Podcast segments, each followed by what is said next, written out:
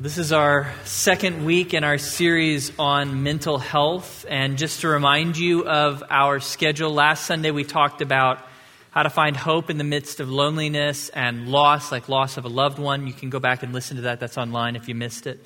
Today we're going to talk about finding hope in the midst of discouragement and depression.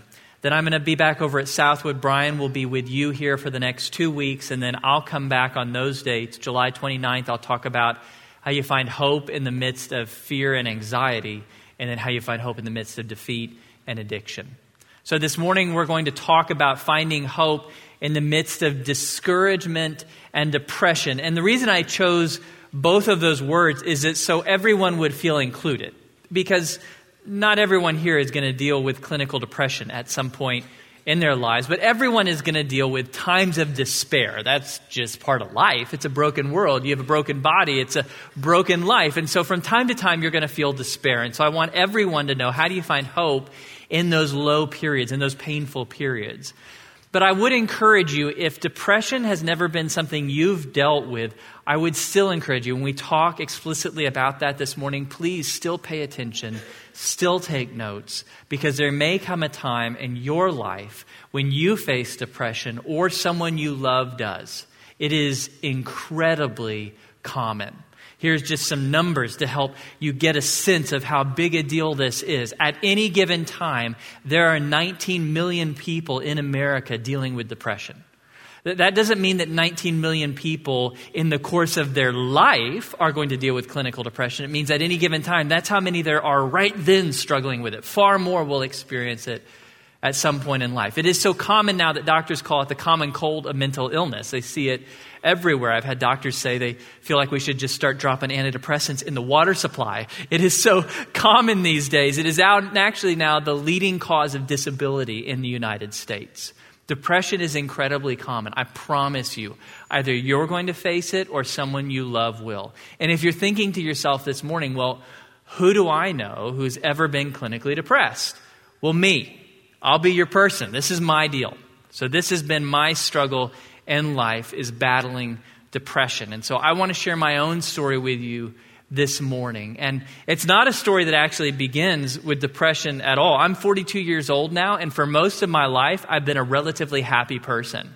I was generally optimistic about life. And for me, that optimism was founded in my faith in Jesus. I'm told by my parents that I became a Christian when I was four years old, but my memory doesn't go back that far. I can't remember ever not being a Christian. What I do remember is, is all of these happy experiences throughout my childhood and youth growing up in a little Bible church in Tomball, Texas. And in this church, we had a great family, a, a, great community, great encouragement. I was there all the time. We were there for like Sunday morning and Sunday school and the Awanas and children's church and Bible study and youth group and special events. This little Bible church was like the air I breathed as a kid. And the music of my Bible church was the music I grew up on. Like it is well, we sang that all the time, but not with those really cool things that they do now, just like the old school hymn version and the old rugged cross and great is thy faithfulness and all of those songs that you grew up with in children's Sunday school. Like how many of you remember the song, I've got the joy? Sing that like every week. Remember, I've got the joy, joy, joy, joy down in my heart. Where? Down in my heart. Where? Down in my heart. And I'll pause there to not embarrass myself further. But then it gets to the chorus and it says, I'm so happy, so very happy. I've got the love of Jesus in my heart, down in my heart. And I'm so happy, so very happy. I've got the love of Jesus in my heart, down in my heart. And I did for a long time until four years ago when I didn't. Over the course of 18 months, all the happiness and joy in my life evaporated. And I try to describe what is it like to people when depression settles upon you. Have you ever had an x-ray and the, they're taking an x-ray of some part of your body and the rest of your body they put a heavy lead gown on you and it presses down? That's what it felt like every day. And the gown just got heavier every day. I'd wake up with, with this gown pressing down on me, pressing all the happiness, all the joy, all the life out of me until I felt like I was just an empty husk of a person. And all of the things that used to bring me joy, they no longer did. Things like reading the Bible or worshiping or hanging out with friends or going on a date with my wife or going on vacation, they left me empty. They didn't bring me any happiness at all. And so I tried to fight back with more prayer and more willpower, but nothing worked. Despair was my constant companion both day and night. It, it started robbing me of sleep. I would just lay awake in my bed with all of these really dark thoughts. And finally, I would fall asleep, but despair would come raging back at 3 a.m. every day to wake me up with all of these depressing thoughts again. And I couldn't escape it. It, it got so bad that eventually it began to affect my life. It, it began to make it where I couldn't function anymore. And so I remember after about 18 months of depression, I went to a party birthday party for Brian Fisher, our senior pastor. And it, it, was a small gathering. We had dinner with about 20 people and, and ate this good food, and everybody was talking and having a great time except me. I, I, I couldn't talk to anybody. I couldn't actually even look people in the eyes because I was so afraid I was going to lose it, and people noticed. And so the next morning, Brian Fisher did one of the kindest things anyone's ever done for me. He drove over to my house and he sat me down and he said, Blake, you're not okay. You're depressed. You, you got to get help. And so I sat down with my wife and I told her what Brian said. And she said, Yeah, I, I think he's right. It's, it's hard sometimes for your spouse to tell because she lives with you all the time. And so gradual change is hard to notice. But she's like, Yeah, you, you don't seem the same anymore. Something's wrong. You need to go to a doctor. And so Brian and Julie compelled me to go to a doctor, and that was one of the most life changing things anyone's ever done for me. It, it really was incredibly life saving. And that leads us to our first step. How do you find hope in the midst of despair? Will you talk about it? Now, spoiler alert, that is the first step every week in our mental health series. It was last week, it will be next time. Because why? Because nothing gets better when it's left in the dark. If you hide your struggle with mental health, whether it's anxiety or loneliness or depression or whatever it is, you hide it in the dark of embarrassment and shame, it will never get better. You must bring it out into the light. That's the first step. You got to bring it out in the light. Now, I'm a pastor. I know that. So why didn't I? Why did I try to hide it and keep it to myself for so long, for like a year? Well, because I was embarrassed of it. I'm a Christian. I have the Holy Spirit. I went to seminary. I'm your pastor. I'm supposed to be joyful. I'm supposed to be happy. I felt ashamed that I wasn't. And so I tried to, to hide it because of that shame until I began to see this pattern in Scripture. They don't do that in the Bible. The great men and women of faith don't hide their struggles in Scripture. Here's what David does this great warrior, this king, this mighty man. Here's what he says in Psalm 6 I am weary with my sighing. Every night I make my bed swim. I dissolve my couch with my tears. My eye has wasted away with grief. Men, can you imagine telling your coworker that? I just, I, my couch, my bed is swimming in my tears every night. He goes on, Psalm 69, I've sunk in deep mire. There's no foothold. I've come into deep waters and a flood overflows me. I am weary with my crying. My throat is parched. My eyes fail while I wait for God. So here is David, this mighty man, struggling with depression, with despair, and he tells God it, and then he writes it down so that everyone would know. What are you learning? David's not ashamed when he deals with despair. He doesn't try to hide his depression and shame, he shares it with God and with other people. We're talking about it 3,000 years later. See the same thing in his son, Solomon. The wisest man to ever live short of Jesus Christ, he struggled with really bad depression. And so here's what he says about it in Ecclesiastes 2. Thus I considered all my activities which my hands had done and the labor which I had exerted, and behold, all was vanity and striving after wind, and there was no profit under the sun. So I hated my life. For the work which had been done under the sun was grievous to me, because everything is futility and striving after wind. And that, that is exactly how I felt in the throes of my depression. That's exactly what was going through my mind, but I wasn't willing to share it. Solomon was. I tried to hide it because I was embarrassed of it. And so I did what we all do, especially down here in the Bible Belt. It's time to go to church on Sunday morning. You're dying inside, but what do you do? You put on your happy face. We walk around with our good Christian happy faces, trying to show everybody the joy deep down in our hearts when there isn't any. When we're struggling, oh, that's not what the Bible tells us to do. That's not what God wants you to do. God is not a fan of masks. God wants you to take the happy mask off and be you. Be real. Be honest. Be open. Be like David. Be like Solomon. Be like Jesus, who wept openly when he was in pain. We must bring our struggles into the light. They will never get better when you hide them. So you bring it out into the light, and first of all, you talk to God about it. Not going to surprise God. He kind of already knows. He sees through your mask. You confess it to God. And, and it's important to recognize sometimes as Christians, we feel like it would be sinful to tell God how we actually feel when we're hating life You feel like, man, I, that'd be complaining to tell God that I'm really upset, that I'm really depressed, that I'm not content. I, I shouldn't talk to Him about that. No, no. Actually, when you cry out to God in your despair and your discontent and your anger, you're actually pleasing God. Why? Well, first of all, He already knows it. But second, because you're declaring your humility before Him. You're declaring your brokenness. You're, you're demonstrating your dependence. God, I hate my life right now. Please help me. That's a prayer that honors God. When you pretend to have it all together, God doesn't like that. So we got to be open and honest with God. We got to be open and honest with our friends and family. God has given us other people in our lives so that we can be honest with them, so that we can cry out to them when we struggle in life, so they can help us. It tells us in Ecclesiastes 4 two are better than one because they have a good return for their labor. For if either of them falls, one will lift up his companion, but one, woe to the one who falls when there is not another to lift him up. If you try to make it through your battle with depression or loneliness or anxiety on your own, you, you will fall. Why? Because when God created the human species, He did not create us to be individuals. He created us in community. That, that's how you thrive as a human being. In open, honest, real community with other people, you must have other people in your life speaking truth to you, praying for you, helping you, encouraging you. So don't hide your despair or your depression in the dark. Bring it out and talk to people. Talk to your spouse, your friends, your roommates, your accountability partners, your pastor. Talk to other people about what you're going through. That's essential. In James chapter 5, it actually tells us when we're sick, tell one another so that we can pray for one another, because that's part of how healing happens. Well, you, you, need to know if you're dealing with depression, that's a sickness. It's not an immaturity issue, that's a sickness.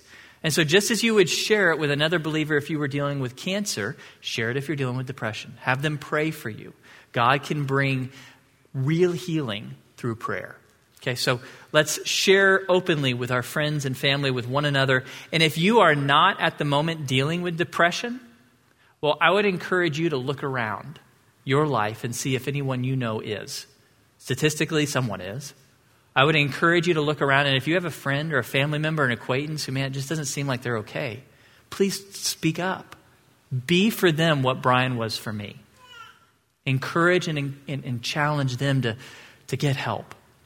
So let's, let's encourage one another. So we talk about it with God, with friends and family, and then we talk about it with experts.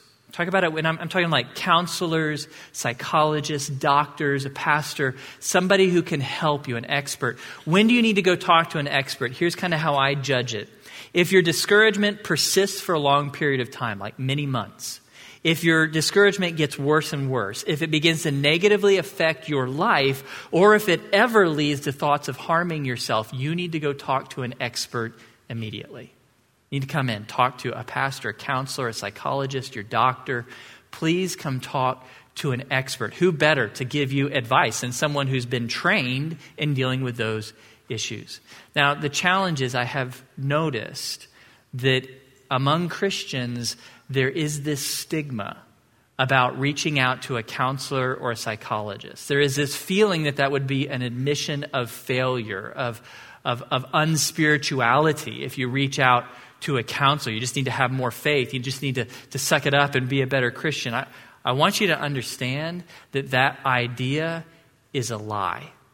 Reaching out to a counselor, a doctor, a psychologist, an expert is not a sign of weakness or failure. It is actually a sign of strength. Let me prove it to you. The book of Proverbs, chapter 11, says, Where there is no guidance, the people fall, but in abundance of counselors, there is victory. We are fools if we do not make use of the expert counselors God has provided us in this community biblical counselors, medical doctors, psychologists, people who can help us walk through those difficult times in life. And so, if there's something holding you back, if you feel embarrassed about that idea, let me go first. I want you to know I'm your pastor. I have sat down with multiple counselors on multiple occasions. I needed their help. I've gone for counseling. I've sat down with my doctor and gone through all of this. Julie and I have gone to counselors for our marriage. I do not view any of that as a sign of weakness or failure. According to Proverbs, it is proof that I am wise, at least in this area of life. So if there has been something holding you back from reaching out to an expert to get help in the midst of your despair or depression, I want you to stop being a fool. And I want you to go get the help that you need. That's what God wants you to do. So reach out, be humble enough to ask for help.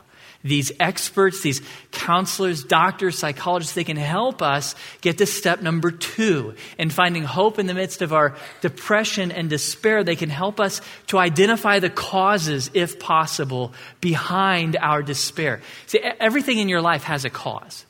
Everything you experience was caused by something, and that goes for emotional states as well. So there is some cause, or maybe multiple causes, behind whatever emotional struggle you're in the midst of. Now, depression is really complex. There are a lot of possible causes, and usually there'll be multiple ones at work together in any particular person's life when they deal with depression. So this morning, I cannot walk you through all the possible causes. I'm just going to give you some, just a few. But but this would be something to talk to your counselor about or a doctor about to identify what the causes are. Because if you can identify what the causes are behind your depression, you can treat the cause and not just the symptom. And that can bring a great sense of healing.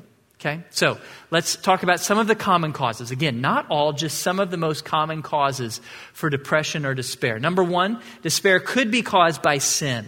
We see that in David's own life. In Psalm chapter 38, he describes a painful struggle with depression that was incited by his own sin. And that shouldn't surprise us. Sin always leads to guilt and shame. And guilt and shame, left untreated, can easily lead to depression.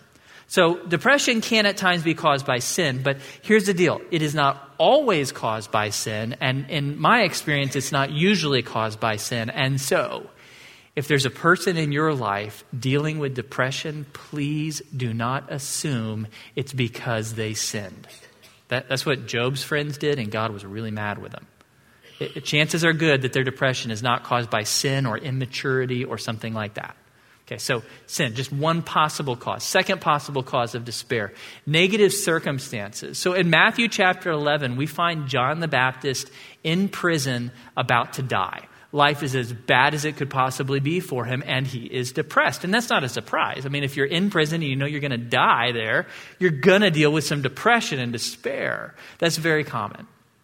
You will often see people experience depression when they go through some prolonged period of negative circumstances. That could be a medical, painful issue. It could be a divorce, loss of a job, death of a loved one. Something like that can often lead to depression. So for John, there were negative circumstances, but he also had something else at work. He had our third cause of depression doubt. For John the Baptist, if you know his story, long before he was in prison, he was used by God to anoint Jesus as the new king of Israel. And it was an incredible moment. He baptizes Jesus. Jesus comes up, and John sees the Holy Spirit as a dove descend upon Jesus. And he hears God from heaven say, This is my beloved Son. And so John is excited. And then the wheels come off. Everything goes south, and John ends up in prison. How is that? He just anointed the new king, and now he's in prison and he's going to die. And that leads John to doubt. He begins to doubt God, did, did I waste my life? Were you the wrong God to follow? What's going on? And so, at the worst of it, he sends his disciples to Jesus to ask, Are you the right guy? Were we supposed to anoint another? John is in the midst of doubt, and that doubt fuels his despair, and that's very common. When people doubt the, the goodness of God, the existence of God, the faithfulness of God, that can lead to a season of depression. Fourth common cause, very common, medical issues. When things go wrong with our bodies, it can lead us into a period of depression. You see that commonly with chronic illnesses, especially ones that bring pain like cancer, for instance. Often, a cancer diagnosis and depression can go together.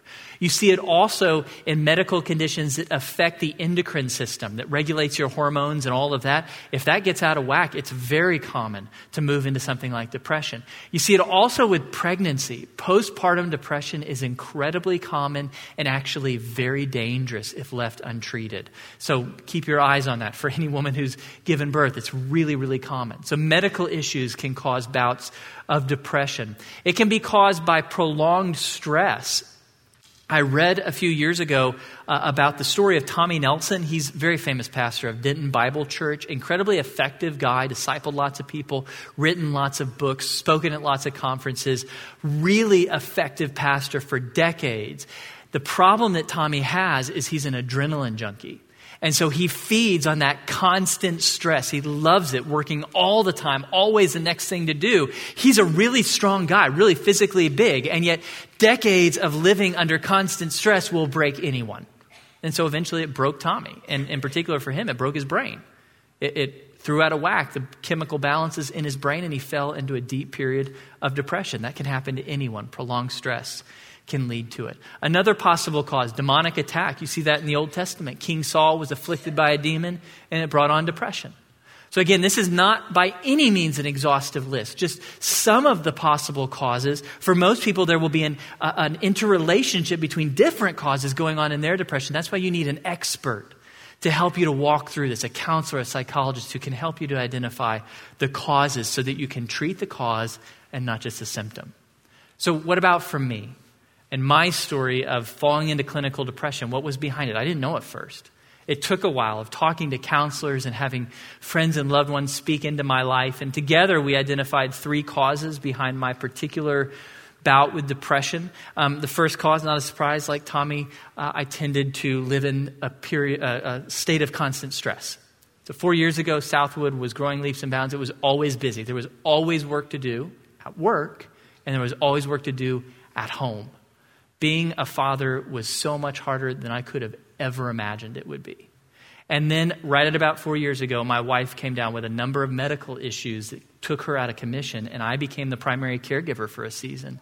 And primary caregivers and depression go together like white on rice. Afflicts a lot of people.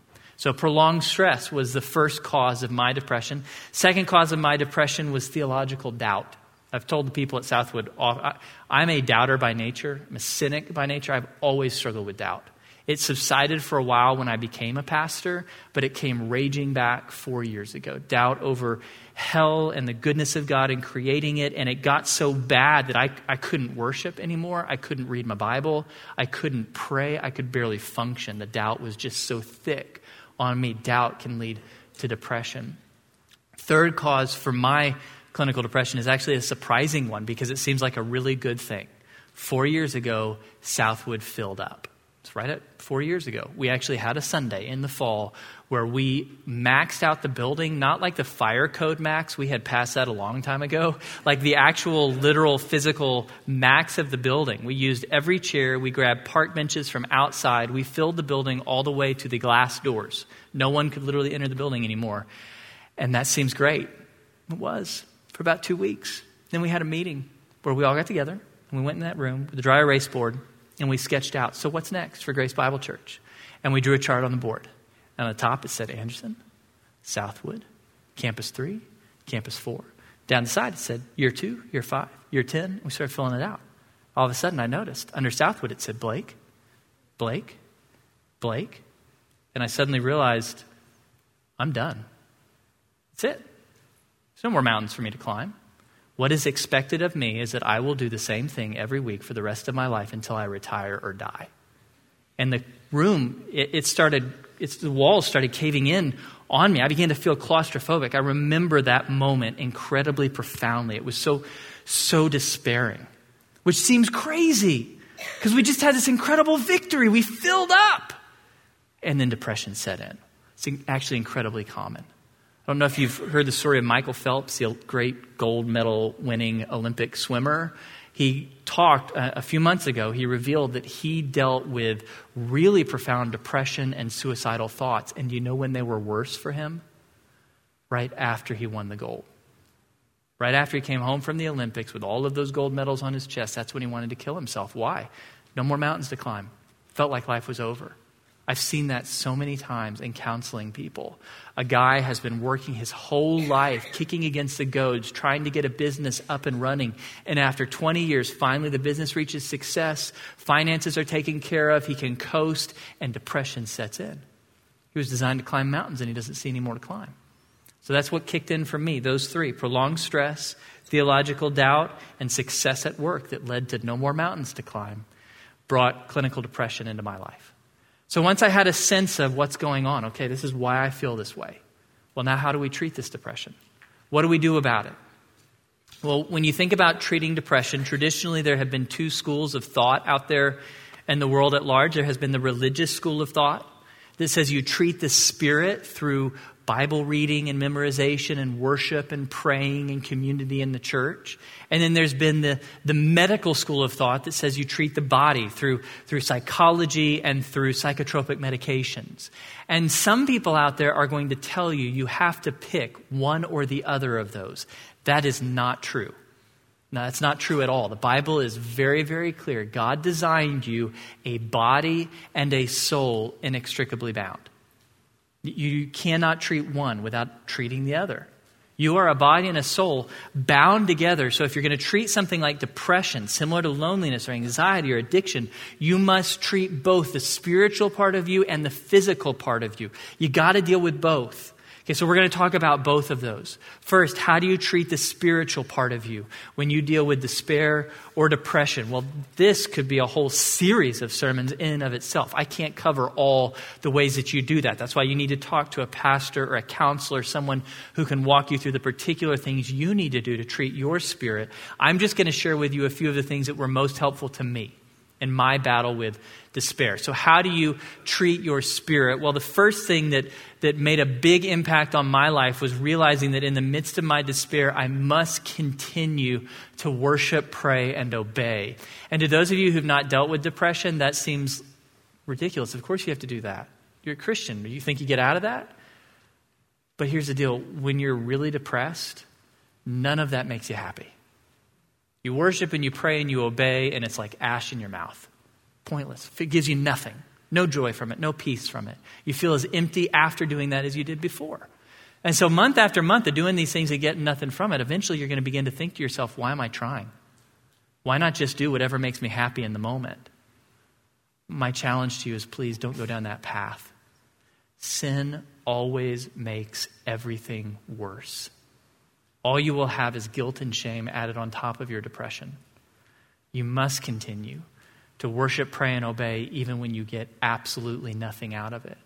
That's actually the conclusion of the book of Ecclesiastes, written about Solomon's bout with depression. Here's how it ends the conclusion when all has been heard is fear God and keep his commandments, because this applies to every person. Even the person in the, the midst of depression for months, for years, still fear God and obey his commands, or life will just get worse. It's crucial that you do that. So please, even when you feel empty from it, keep worshiping, keep praying, keep obeying. Step number one to treating your spirit. Step number two, fight lies with truth. Whatever mental struggle we're dealing with, whether it's loneliness or depression or anxiety, whatever it might be, I've found that there's always some lie behind it. I mean, in truth, anytime a human struggles with anything, there's lies behind it. We struggle to believe the truth about God, about ourselves, about life. And so it is helpful when you're struggling with despair or depression to get behind that and figure out what lies am I right now believing uh, or tempted to believe about God or myself or, or my future. And again, that's where a counselor or, or a pastor can help you. We can try to help you get behind the feelings to what is the lie I'm tempted with in this moment. If you can identify the lie you're being tempted with, then you can find biblical truth to fight that lie. Now, I, I can't come anywhere close to covering every possible lie. There's an infinite number of them. I'm just going to give you a couple examples of how this could work in your life as you sit down with a, a pastor or a biblical counselor or a mentor. This is what you're going to do. You're, you're going to find the lie. So maybe for you, you're feeling depressed because you did something really sinful in your past and you just perpetually feel guilty over it. You can't get past the guilt for that. For that, if that's what's going on for you, you need the biblical truth of 1 John 1 9. Says, if we confess our sins, he is faithful and just to forgive us our sins and cleanse us of all unrighteousness. You need to hear that verse and you need to memorize that verse and you need to tell yourself it does not matter how sinful you have been. If you've trusted in Jesus and confessed that sin to him, there is no guilt. Now, you are completely washed clean. That, that guilt does not exist. It's a figment of your imagination. That may not make you feel better in the moment, but it's true. You need to remind yourself of that over and over again. Or maybe for you, you're, you're feeling depressed because you lost your job and you're afraid that God's not going to provide for you. You need the truth of Hebrews 13 5. It says, Keep your lives free from the love of money and be content with what you have because God has said, Never will I leave you, never will I forsake you. You need to memorize that and state that to yourself over and over again. As we said last week, memorizing a verse of Scripture is not a magic pill. It's not going to wave away and make, it's not going to make all of your unhappy thoughts go away, but it's going to give you a strong foundation so you can stand in the midst of the depression. So you, you need to fight lies with truth. Third step, you need to find good things to enjoy. Now, most of you know that our purpose in life, the reason God has us here on the planet Earth, is to tell people about Jesus, not just to have fun. However, that does not mean that God wants you to live a miserable life. I think there's some Christians who, who are not clear on this. They think that they're more holy if they're more miserable. No, those two things don't go together.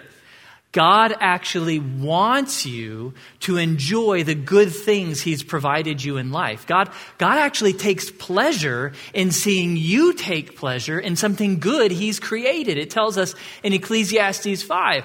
Then I realized that it is good and proper for a man to eat and drink and to find satisfaction in his toilsome labor under the sun during the few days of life God has given him. For this is his lot. And Solomon's point isn't to say that finding pleasure in what you eat, what you drink, what you do, he's not saying that's ultimate. He's not saying that's a reason for living. He's saying it's good to enjoy it in the midst. Recognizing that these are temporary, fleeting things, it's good to enjoy what God has provided. And so there's this balance that God wants us to walk. He does not want you to worship pleasures or possessions, but He does not want you to avoid all pleasures and possessions. He enjoys seeing you enjoy the good things He's created.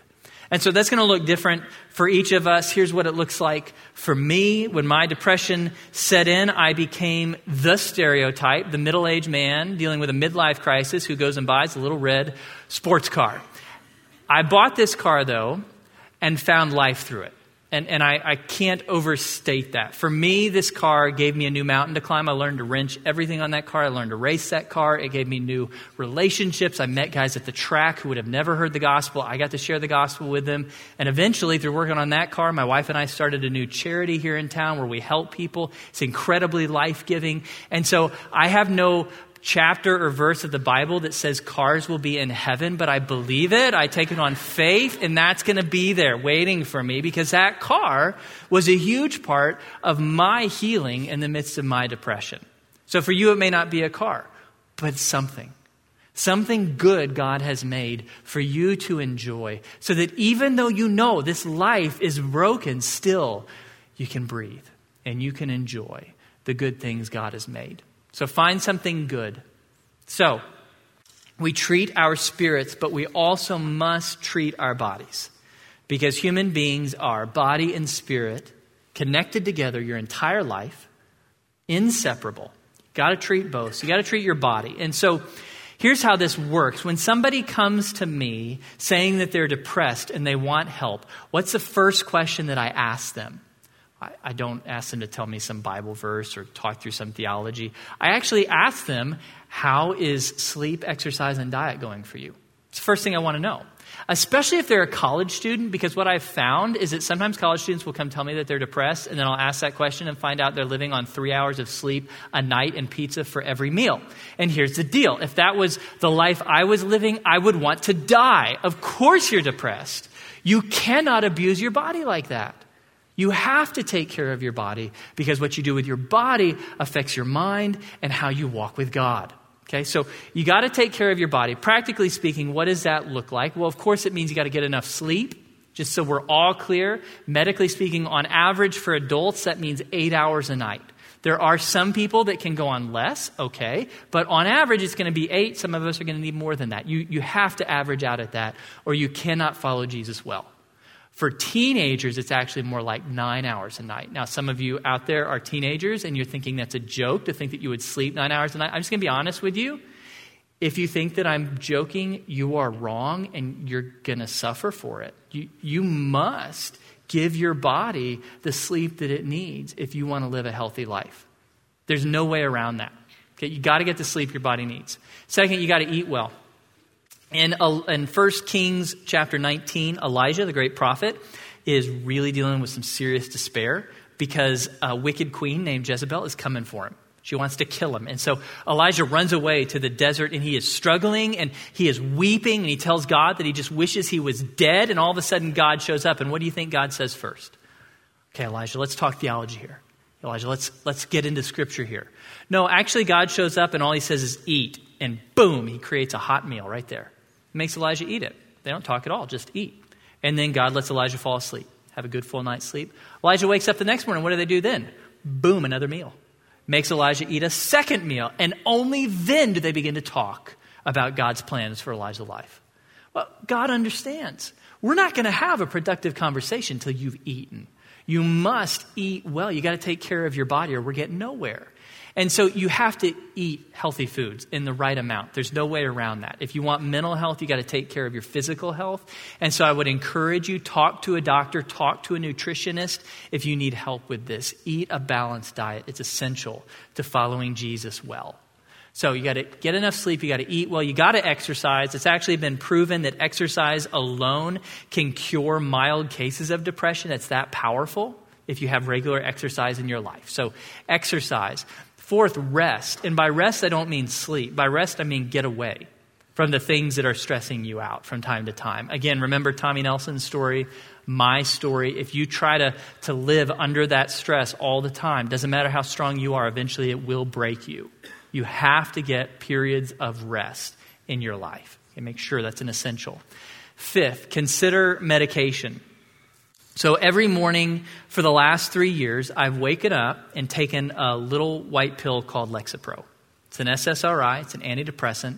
I take it every morning for the last three years. Well, why not four years? Because that's been the period of my clinical depression. Well, because for a year, I was too ashamed to go get on an antidepressant. Because to me, that felt like failure. I'm your pastor. I'm supposed to have it together. I'm supposed to have that joy deep down in here. If I'm dependent on a little pill to not feel despair, how can I possibly be a spiritual example to you? Well, it got worse, and it got worse, and it got worse. And finally, I went in. Brian and Julie made me, and I sat down with my doctor. And he said, Well, Blake, you're looking at this all wrong.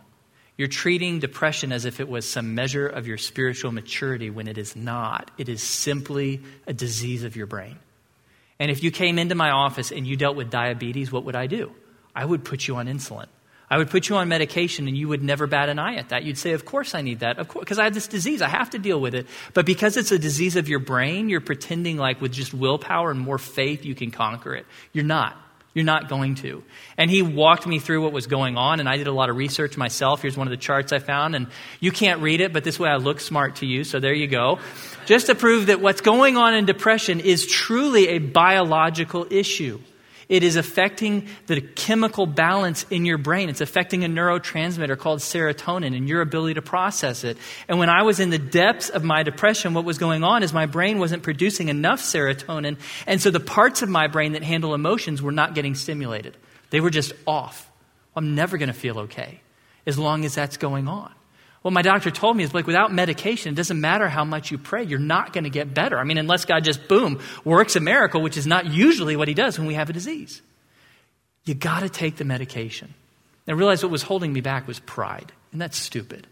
And so finally, I humbled myself and I began to take that little white pill every day, day after day.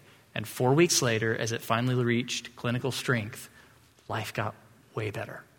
For me, it did. It, it, felt the closest description I can, I can make to it is you remember that lead blanket? It felt like somebody just took it off me. Not overnight, but gradually over a period of weeks, it felt like that lead blanket was coming off a bit at a time, a bit at a time, until finally I could breathe again. and, and I could feel again and I could talk to people again and not lose it. I felt like I was getting my life back. Now, I want to be clear Lexapro is not for everyone. That's why you have to talk to a doctor.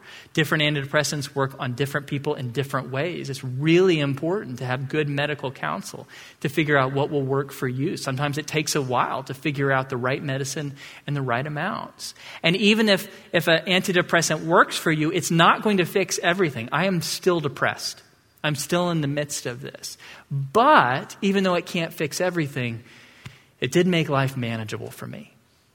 I now don't feel like the wheels are coming off my life. I feel like I'm making it in the midst of my depression. And for me, an antidepressant was a necessary part of that, and it will be for many of you. And so I just want us to have this moment where, as a church, we all kind of look at each other and recognize that this stigma that the church has had for a long time against psychotropic medications needs to die.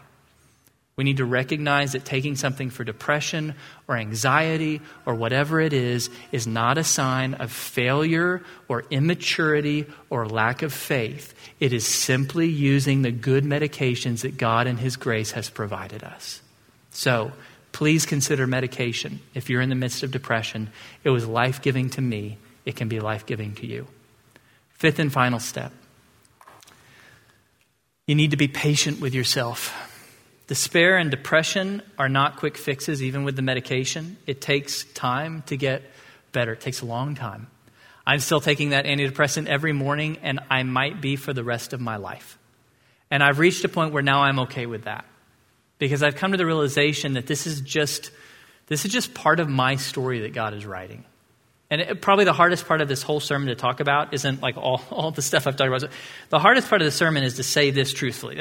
I've reached the point where I believe that there is good God is writing through my life that could not have been written without depression. Doesn't mean that I like depression. I hate it passionately. I can't wait till there's never a case of depression again. I hate it, but I can see that in the midst of it, God is bringing good. First of all, I'd never have preached this sermon without it. Second, I would have never met those guys at the track and shared the gospel with them, some of whom have never walked into a church. And third, we never would have started our on ramp charity without my depression. God can bring good through it. And, and you want it to go away. And I understand that. You, you desperately you want it to go away. And we're better at showing grace to other people. We give them patience, but we don't give it to ourselves. We just want, get better. Come on, I got work to do. You gotta be patient with yourself and realize this is part of your story and there's good that can come from it. Don't rush it. If you try to rush it, you're just going to add stress and anxiety and pressure, and that doesn't make anything better. You got to give yourself grace. Be patient. Now, the good news is, as I look back over these last four years, I'm not all better, but I am truly better. I'm not all fixed, but I am better than I was four years ago.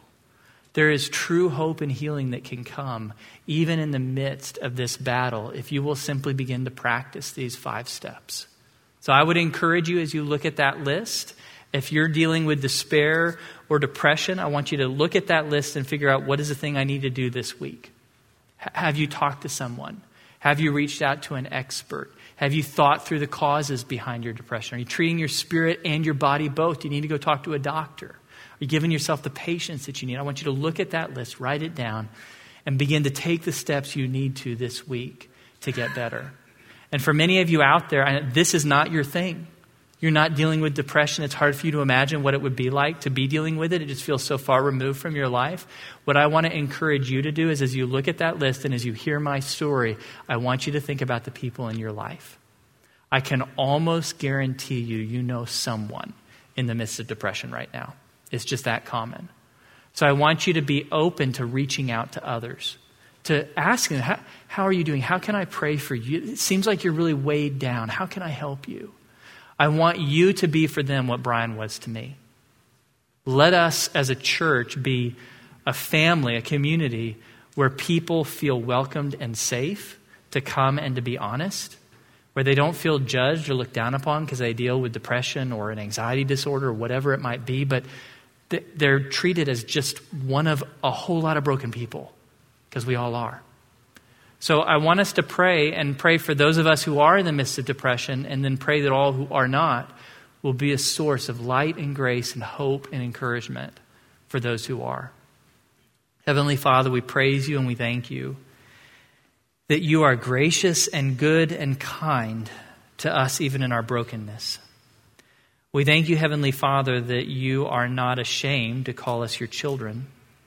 That even when we struggle with despair and depression and anxiety and addiction and all of these kind of things, that, that doesn't make you embarrassed to call us your kids. Instead, Heavenly Father, you accept us in our weakness. You love us in our brokenness. You welcome us into your family just as, as we are. And you come into our lives and you surround us with your grace and, and your healing. And, and though you often don't choose to fix everything that ails us, still you're with us in the midst of our pain. And we thank you for that, God. You don't run away when life gets hard. You're faithful to stand with us in the midst of our discomfort and pain and suffering. And Heavenly Father, what I want to pray for most of all, for all of us here in this room this morning, I, I want to ask that you would help us to all be humble I pray that if there's anyone here who feels like they could never admit something like depression to someone else, I pray that you would break them of that pride. I pray that you would soften their hearts and that you would humble them to the point that they're willing to reach out. They're willing to be vulnerable. They're willing to be open and honest with others. I pray that we would be a family that does not expect perfection, but instead welcomes and embraces and loves one another, recognizing that all of us are broken in profound ways.